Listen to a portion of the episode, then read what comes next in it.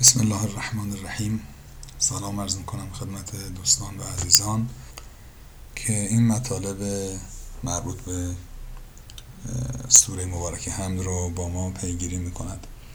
ما به اواخر سوره مبارک حمد رسیدیم. آیه شریفه صراط الذین انعمت علیهم غیر المغضوب علیهم ولا الضالین. تقریبا تا آخر مغضوب علیهم توضیح دادم و مون کلمه زالین. فقط یادآوری بکنم از مطالب قبل خلاصه گونه ای عرض بکنم. عرض شد که کسانی که خداوند بهشون نعمت داده و ما راه اونها رو طلب می‌کنیم صراط الذین انعمت علیهم اینها دو ویژگی دارند. یکی اینکه مورد غضب خدا نیستند که توضیح دادم و ویژگی دوم زال نیستند.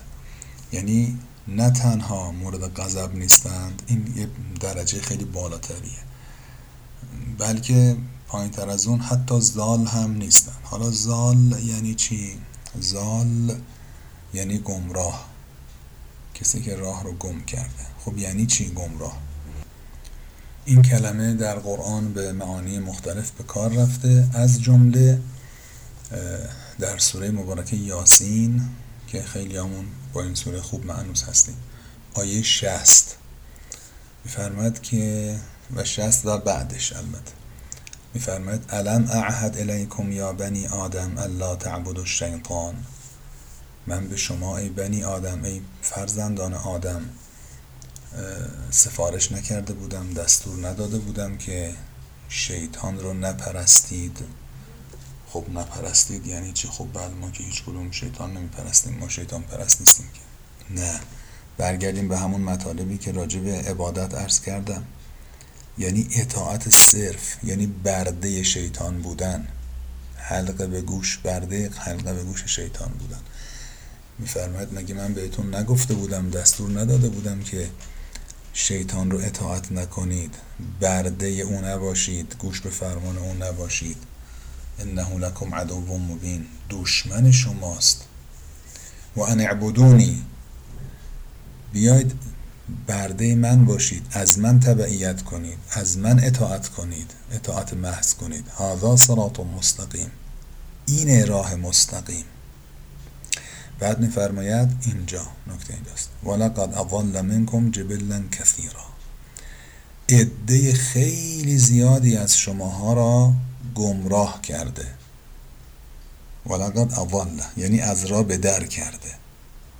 توجه فرمودید از راه به بیراه افتادن. راه راست رو راه مستقیم رو راه صحیح رو گویی گم کردن. او این کارو کرده شیطان. منتها کیا رو این کارو کرده؟ جبلن کثیرا جماعت بسیار زیادی را. خب از اینجا معلوم میشه که انگار افراد بسیار اندکی را در مقابل اون کثیر جبل جبلن کثیرا این جماعت زیاد. جبل یعنی جماعت. معلوم میشه تعداد کمی توسط شیطان به بیراه کشانده نشدند. حالا به تعبیر ما گمراه نشدند. یعنی این صفت زال بر آنها صدق نمی کند جماعت بسیاری زال هستند. یعنی شیطان ازل آنها را گمراه کرده آنها را. خود شیطان هم گفته اقرار کرده در جای مختلف. از جمله حالا من یک جای از قرآن اونجا اشاره می‌کنم. سوره مبارکه ساد آیه 82 83 که میفرماید قال فبعزتک لاغوینهم اجمعین. شیطان ابلیس به خداوند با گستاخی رو کرد گفت قسم به عزت و جلالت همشون رو اقوا می‌کنم. یعنی همه این فرزندان آدم را اقوا می‌کنم. الا عبادک منهم المخلصین مگر اون بندگان خالص شده تو. یعنی خود شیطانم فهمیده که تیرش در مورد بعضی ها به سنگ می‌خوره. نمی‌تونه اونها رو اقوا کنه. اونها رو نمی‌تونه گمراه کنه. اونها زال نمیشن گمراه نمیشن. خب حالا این که قرآن در سوره یاسین میفرماد که بسیاری از شما رو گمراه کرده دقت بفرمایید. بعدا میفرماد که شیطان رو اطاعت نکنید. اولش یعنی اول میفرماد شیطان رو اطاعت نکنید. علم احد الیکم یا بنی آدم الله تعبد الشیطان؟ این معلوم میشه که این گمراهی یعنی اطاعت شیطان.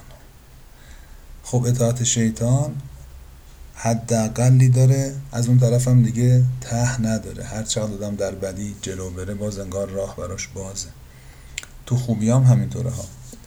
خب حداقل آدم یه بارم که شیطان رو اطاعت کنه اطاعت کرده. خدا میگه مگه نگفته بودم اطاعت نکنید اون رو؟ شما رو گمراهتون کرده. یعنی یه بارم بنده گناه بکنم زال شدم. اما یه عده‌ای هستن که اصلا زال نیستن. خدا میگه اونا زال نیستند. یعنی شیطان به اونا راه نداره. یعنی گناه نکردن و نمی‌کنند. توجه فرمودید این افراد که خدا بهشون نعمت داده نه اینکه کارایی نمی‌کنن که مورد غضب خدا واقع بشن. اصلا یه بارم خطا نکردن. شیطان نتونسته یک بارم اونها رو از راه بدر کنه اونها رو گمراه کنه به بیراه بکشونه. و این همون معنای معصوم بودنه. ببینید عزیزان پس ما در سوره حمد میگیم خدای ما رو به راه کسانی که نعمت بهشون دادی هدایت کن برسون به اون راه. بعد اون کسان رو خود قرآن معرفی کرده که چهار دسته بودند انبیا صدیقین شهدا صالحین که همین رو توضیح دادم و از خود همین آیات با استفاده از آیات دیگر قرآن به دست میاد که این افراد گناه نکردند و نمی کنند و شیطان نمی‌تونه اونها رو به خطاکاری بکشونه. یعنی اینها معصوم هستند. پس ما از خداوند می‌خوایم که ما رو به راه معصومین هدایت کنه. و دست ما رو بگیره و ببره تو اون راهی که راه معصومینه این عرایز ما در اینجا درباره سوره حمد تقریبا تمام میشه. حرف برای گفتن زیاده. اما این نکته عرض کنم و راجع به سوره هم دیگه مطالبمون رو جمع بندی کنیم. ببینید این سوره هم با این کوتاهیش چه معارف بزرگی توش هست. توحید توش داشت معاد توش داشت نبوت توش داره امامت توش داره اسمت ارز کنم که پیامبران و ائمه رو توش داره.